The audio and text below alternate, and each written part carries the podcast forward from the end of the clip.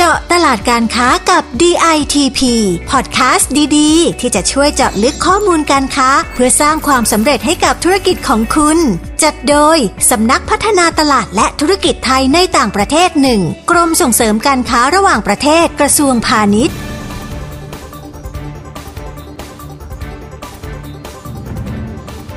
สวัสดีค่ะ พบกับเจาะตลาดการค้ากับ DITP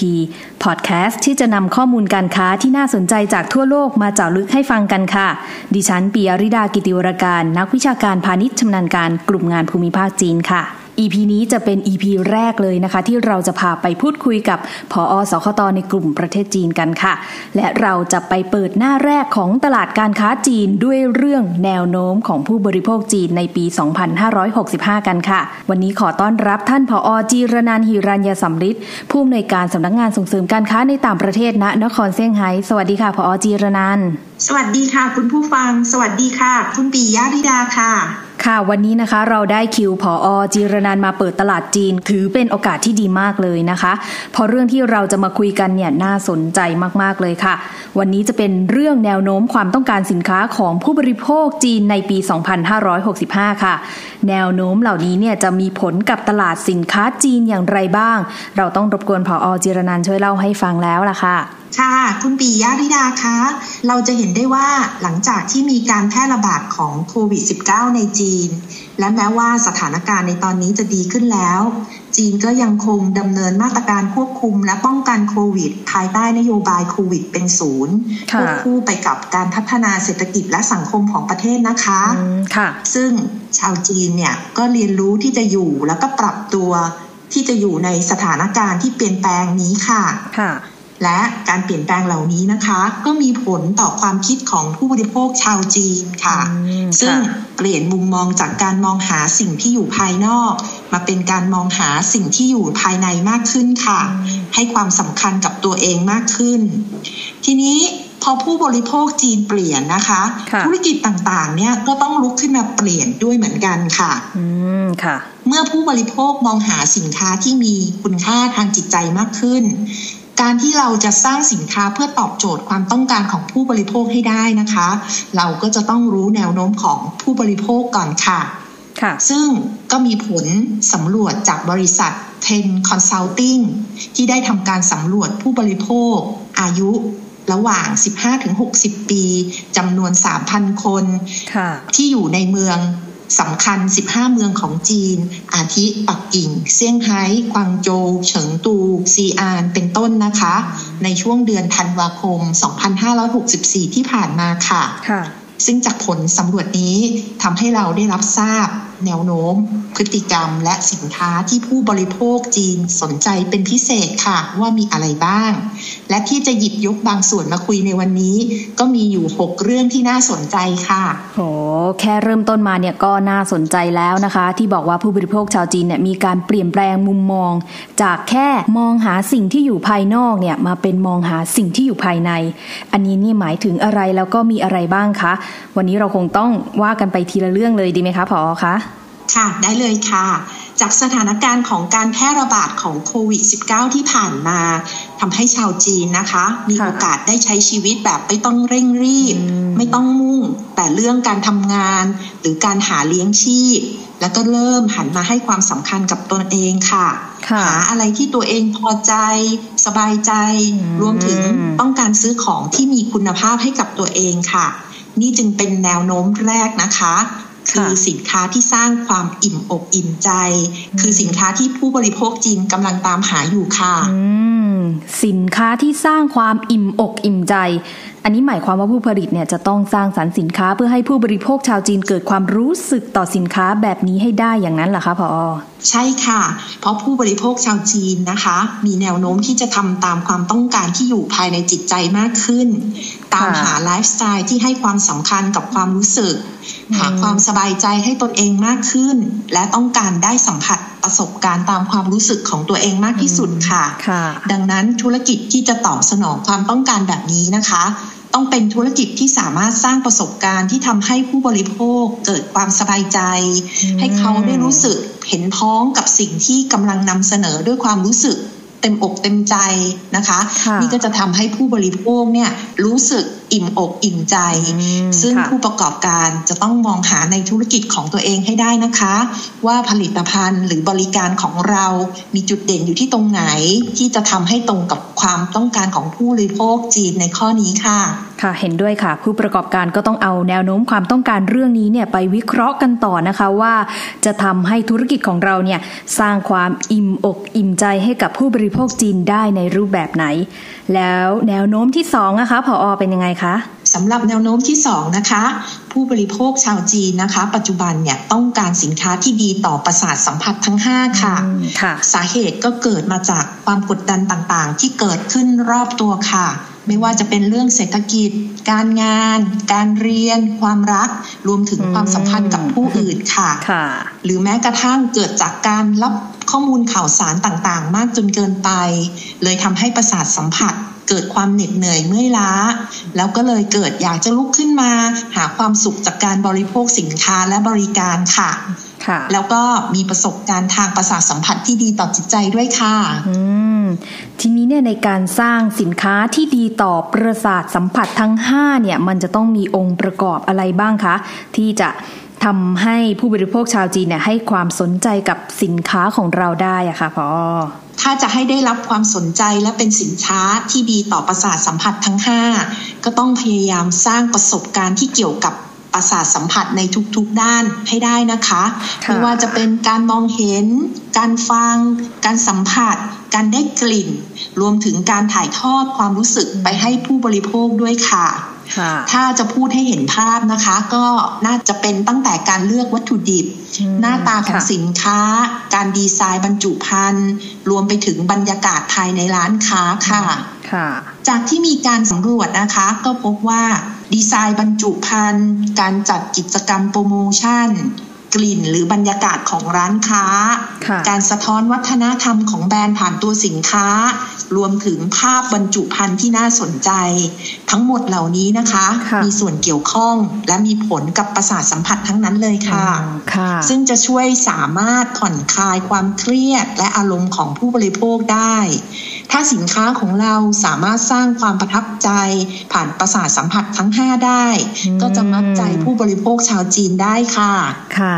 อย่างนี้ถ้าจะมัดใจชาวจีนให้อยู่เนี่ยก็ต้องจัดเต็มทั้งรูปรสกลิ่นเสียงสัมผัสเลยนะคะ คุณผู้ฟัง เป็นเรื่องที่ผู้ประกอบการเนี่ยต้องไปมองหาสิ่งที่ยังขาดอยู่ แล้วก็เติมให้ตรงกับความต้องการของผู้บริโภคนะคะ ส่วนแนวโน้มเรื่องต่อไปเรื่องที่3เนี่ยคืออะไรคะผอคะสำหรับแนวโน้มในเรื่องที่ 3 นะคะ เป็นเรื่องสินค้าในสนามหัวใจค่ะค่ะ ก็เหมือนกับเป็นการสร้างความรู้สึกเชิงบวกให้ผู้บริโภคประทับใจ แล้วก็เกิดความเชื่อมั่นในตัวสินค้านะคะ ซึ่งสามารถทำได้ด้วยการสร้างคุณค่าของแบรนด์อย่างต่อเนื่อง การรักษาภาพลักษณ์ที่ดี การมีความรับผิดชอบต่อสังคม รวมถึงเชื่อมโยงสิ่งเหล่านี้เข้ากับแบรนด์อย่างต่อเนื่องนะคะ ซึ่งก็จะทำให้ผู้บริโภคเกิดความประทับใจ รู้สึกดีกับสินค้า และการที่ผู้บริโภคเห็นว่าแบรนด์ให้ความสำคัญกับคุณค่าทางจิตใจนี้แหละค่ะ จะทำให้เกิดการสร้างความสัมพันธ์ที่แน่นแฟ้นกับผู้บริโภคได้ค่ะ อืม ค่ะ เห็นด้วยเลยนะคะ แบรนด์เนี่ยจะต้องไม่มุ่งหวังแต่ยอดขายอย่างเดียวนะคะ แต่ว่าต้องสร้างสิ่งที่ทำให้ผู้บริโภคเนี่ยสัมผัสได้ถึงประสบการณ์ที่เกี่ยวกับเรื่องของใจ เรื่องของความรู้สึกด้วย ใช่ไหมคะผอ ใช่ค่ะ จะต้องทำให้ผู้บริโภคได้เห็นว่าเป้าหมายของสินค้าและแบรนด์ที่แท้จริงนะคะ ก็คือการสร้างสนามหัวใจ เพื่อให้ผู้บริโภคเกิดความเชื่อใจค่ะ อืม ค่ะ งั้นเราไปต่อกันที่แนวโน้มที่ 4 กันเลยค่ะ พออเป็นยังไงบ้างคะ แนวโน้มที่ 4 แนวโน้มที่ 4 นะคะ เป็นเทรนนิยมสินค้าจีนค่ะ สำหรับแนวโน้มนี้นะคะ เกิดขึ้นเนื่องจากการเติบโตของเศรษฐกิจจีน ชาวจีนก็เลยมีความภูมิใจในชาติ แล้วก็เชื่อมั่นในวัฒนธรรมของชาติตัวเองมากขึ้น กระแสนิยมสินค้าจีนก็เลยเกิดขึ้นค่ะในปี 2564 ที่ผ่านมานะคะ ตัวเลขการบริโภคสินค้าจีนของชาวจีนนะคะ เพิ่มสูงขึ้นถึงร้อยละ 42 ค่ะ แบรนด์จีนต่างๆเนี่ยได้มีการพยายามสร้างสรรค์สินค้า และยกระดับสินค้ามาอย่างต่อเนื่อง จนตอนนี้นะคะจากคำว่า made in China นะคะ กลายเป็น created in China แล้วค่ะทำให้ความรู้สึกของผู้บริโภคจีนที่มีต่อสินค้าจีนเนี่ยเปลี่ยนไปค่ะ ซึ่ง ไม่ใช่แค่รู้สึกดีกับแบรนด์จีนเท่านั้นนะคะค่ะแต่ยังยอมรับในคุณภาพของสินค้า และเห็นด้วยกับวัฒนธรรมของสินค้าด้วยค่ะอืมทำให้สินค่ะค้าจีนนะคะก็เป็นหนึ่งในตัวเลือกอันดับต้นๆในการตัดสินใจซื้อสินค้าของผู้บริโภคจีนค่ะ ค่ะ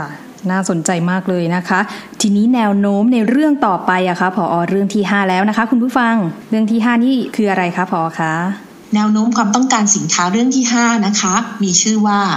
สินค้าคนขี้เกียจอย่างมีคุณภาพค่ะอืมค่ะสินค้าคนขี้เกียจนะคะ จริงๆก็มีอยู่แล้วอะนะคะ แต่เมื่อก่อนเนี้ยอาจจะเป็นการขี้เกียจเพื่อประหยัดเวลานะคะค่ะแต่ตอนเนี้ยจะเป็นการขี้เกียจเพื่อต้องการ enjoy กับชีวิตมากขึ้น เลยทำให้ค่ะเป็นการขี้เกียจอย่างมีคุณภาพค่ะอืมกลายเป็นไลฟ์สไตล์ใหม่ของชาวจีนไปแล้วค่ะค่ะ เป็นการแสดงออกของคนยุคใหม่ ที่พยายามจะจัดสรรเวลา เพื่อใช้ประโยชน์จากเวลาที่มีให้เต็มที่นะคะค่ะสำหรับสินค้าคนขี้เกียจอย่างมีคุณภาพที่ขยายตัวเร็วมากในตลาดจีนนะคะ อาทิอาหารพร้อมปรุง อาหารปรุงเสร็จเร็ว หรือแม้กระทั่งสินค้าอัจฉริยะต่างๆ สินค้าสมาร์ทโฮมที่ใช้เทคโนโลยีมาเพิ่มความสะดวกสบาย ซึ่งสินค้าประเภทนี้ก็จะมีการพัฒนาคุณภาพค่ะเพื่อตอบสนองวิถีชีวิตของคนรุ่นใหม่ค่ะแล้วนอกจากนั้นแล้วก็ยังมีการผลิตสินค้าใหม่ๆ ออกมาตลอดนะคะอืมเพื่อผลักดันให้ผู้บริโภคยุคใหม่ มีวิถีชีวิตที่ทันสมัยมากขึ้นค่ะ ค่ะ อันนี้เนี่ยน่าจะเป็นแนวคิดที่เหมาะกับคนรุ่นใหม่นะคะ ที่จะไม่มาเสียเวลากับการทำอาหารหรือทำงานบ้านแล้ว แต่ว่าเอาเวลาเนี่ยไปใช้ชีวิตทำเรื่องอื่นที่เขาชอบมากกว่า ก็ถือเป็นโอกาสที่ดีของสินค้าในกลุ่มนี้นะคะ คุณผู้ฟังเอาละค่ะ เราก็เดินทางมาถึงแนวโน้มสุดท้ายกันแล้วนะคะสำหรับแนวโน้มเรื่องที่หกเนี่ยเป็นเรื่องเกี่ยวกับอะไรคะผอคะ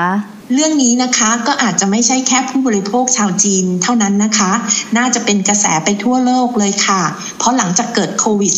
-19 เศรษฐกิจสุขภาพก็โตขึ้นเร็วมากเลยค่ะค่ะแนวโน้มเรื่องสินค้าสุขภาพก็เลยเกิดขึ้นอืมเป็นความนิยมที่ต้องการบริโภคสินค้าเพื่อสุขภาพในชีวิตประจำวัน เพื่อให้ร่างกายแข็งแรงและมีสุขภาพที่ดีค่ะ ค่ะ สินค้าเพื่อสุขภาพที่ผู้บริโภคชาวจีนนิยมเนี่ยเป็นประเภทไหนบ้างคะพออแล้วถ้าผู้ประกอบการไทยจะเข้าไปแข่งขันในตลาดนี้เนี่ยจะต้องเอาสินค้าแบบไหนไปสู้กับเขาคะพอคะสินค้าเพื่อสุขภาพที่ชาวจีนนิยมนะคะ ก็จะเป็นสินค้าแคลอรี่ต่ำค่ะ สินค้าที่ผลิตจากธรรมชาติ สินค้าที่เบากระทัดรัด พกพาสะดวกแล้วก็ดูพรีเมียมนะคะ รวมถึงสินค้าที่ให้ความรู้สึกแปลกใหม่ค่ะอาจกล่าวได้ว่าสินค้าเพื่อสุขภาพที่สามารถเข้ามาแข่งขันในตลาดจีน และจะดึงดูดใจผู้บริโภคจีนได้ ก็อาทิเช่น สินค้าที่มีน้ำตาลต่ำนะคะ ไขมันต่ำหรือว่ามีเกลือน้อย หรือผลิตจากพืชนะคะค่ะรวมไปถึงสินค้าที่มีความแปลกใหม่ เช่น มีฟังก์ชันใหม่ ๆ หรือว่าสัมผัสใหม่ ๆ อีกด้วยค่ะค่ะก็ครบไปแล้วนะคะสำหรับ 6 แนวโน้มของผู้บริโภคจีนในปี 2565 ก็เป็นโจทย์ให้ผู้ประกอบการไทยได้ไปคิดกันต่อนะคะ เพื่อที่จะพัฒนาสินค้าและบริการของเราให้สามารถตอบสนองต่อความต้องการของผู้บริโภคชาวจีนได้ค่ะ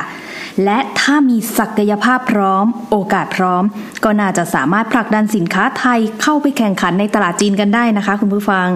สุดท้ายนี้นะคะพอคะมีอะไรอยากจะฝากถึงผู้ประกอบการไทยที่สนใจตลาดจีนบ้างคะ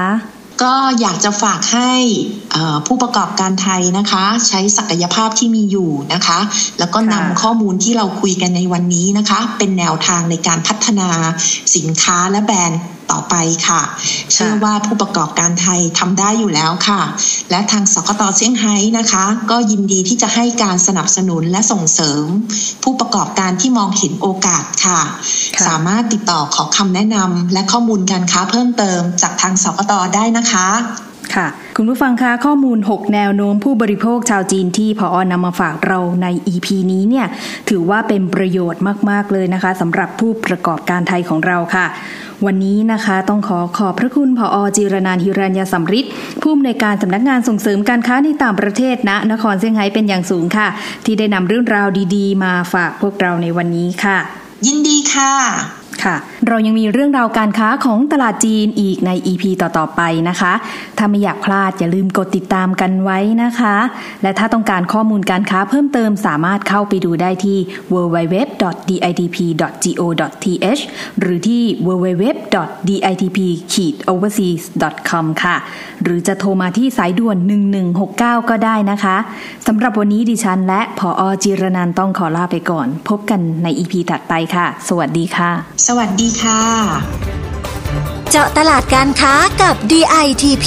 ติดตามข้อมูล ข่าวสาร และกิจกรรมดีๆ เพิ่มเติมได้ที่ www.ditp.go.th หรือสายด่วน 1169